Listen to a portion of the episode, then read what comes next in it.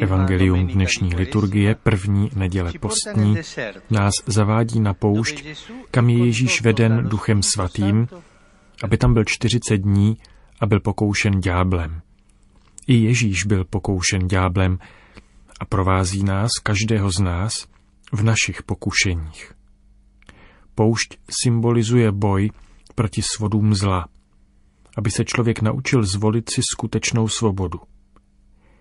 Ježíš totiž zažívá zkušenost pouště těsně před začátkem svého veřejného poslání.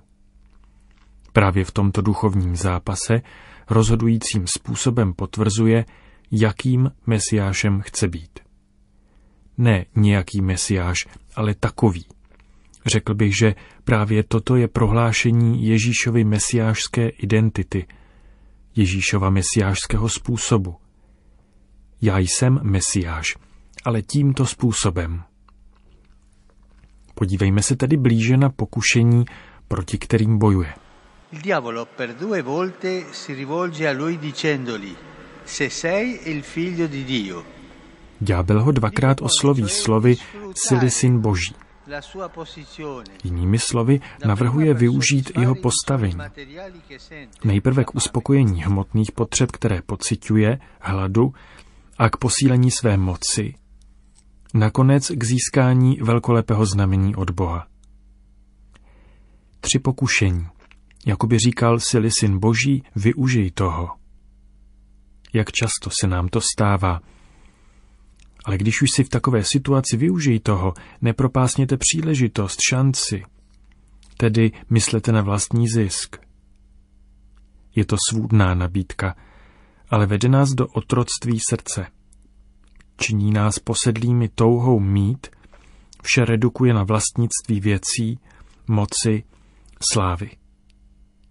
To je jádro pokušení. Jed vášní, v němž se zakořenuje zlo. Podívejme se do svého nitra a zjistíme, že naše pokušení mají vždy tento vzorec, vždy tento způsob jednání. Ježíš se však proti přitažlivosti zla staví vítězným způsobem. Jak to dělá? Na pokušení odpovídá božím slovem, které říká, že nemáme zneužívat Boha, druhé a věci pro sebe že nemáme zneužívat svého postavení k získání privilegií. Perché la felicità e la libertà vera non stanno nel possedere, ma nel condividere. Protože pravé štěstí a svoboda nespočívají ve vlastnictví, ale ve sdílení. Ne ve využívání druhých, ale v lásce k nim. Ne v posedlosti mocí, ale v radosti ze služby. Bratři a sestry, tato pokušení nás také provázejí na cestě životem. Musíme být ostražití. Nebát se. Stává se to každému. A dávat si pozor, protože se často prezentují pod zdánlivou formou dobra. Ďábel, který je lstivý, totiž vždy používá klam. Chtěl, aby Ježíš uvěřil, že jeho návrhy jsou užitečné, aby dokázal, že je skutečně Boží syn. Rád bych zdůraznil jednu věc. Ježíš se s ďáblem nebaví. Ježíš se s ďáblem nikdy nebaví. Buď ho vyhnal, když uzdravil posedlého, nebo v tomto případě, když musí odpovědět, tak to dělá božím slovem. Nikdy ne svým vlastním slovem, Bratři a sestry, nikdy se nepouštějte do dialogu s ďáblem, je mazanější než my. Nikdy. Držte se božího slova jako Ježíš a na nejvýš vždy odpovídejte božím slovem. Tímto způsobem neuděláme chybu. To s námi dělá ďábel.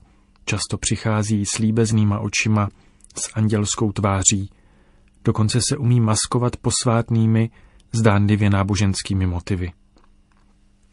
Pokud podlehneme jeho lichotkám, nakonec ospravedlníme svou faleštím, že ji budeme maskovat za dobré úmysly.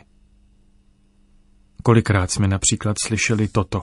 Dělal jsem sice nestandardní obchody, ale pomáhal jsem chudým. Zneužil jsem své role jako politik, jako vládce, jako kněz, jako biskup, ale také k dobrému. Podléhal jsem svým pudům, ale nakonec jsem nikomu neublížil.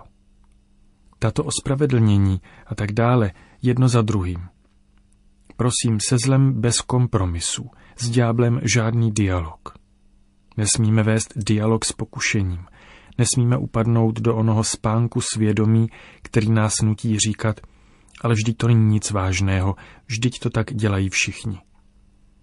Podívejme se na Ježíše, který se nesnaží dohodnout, neuzavírá dohody se zlem.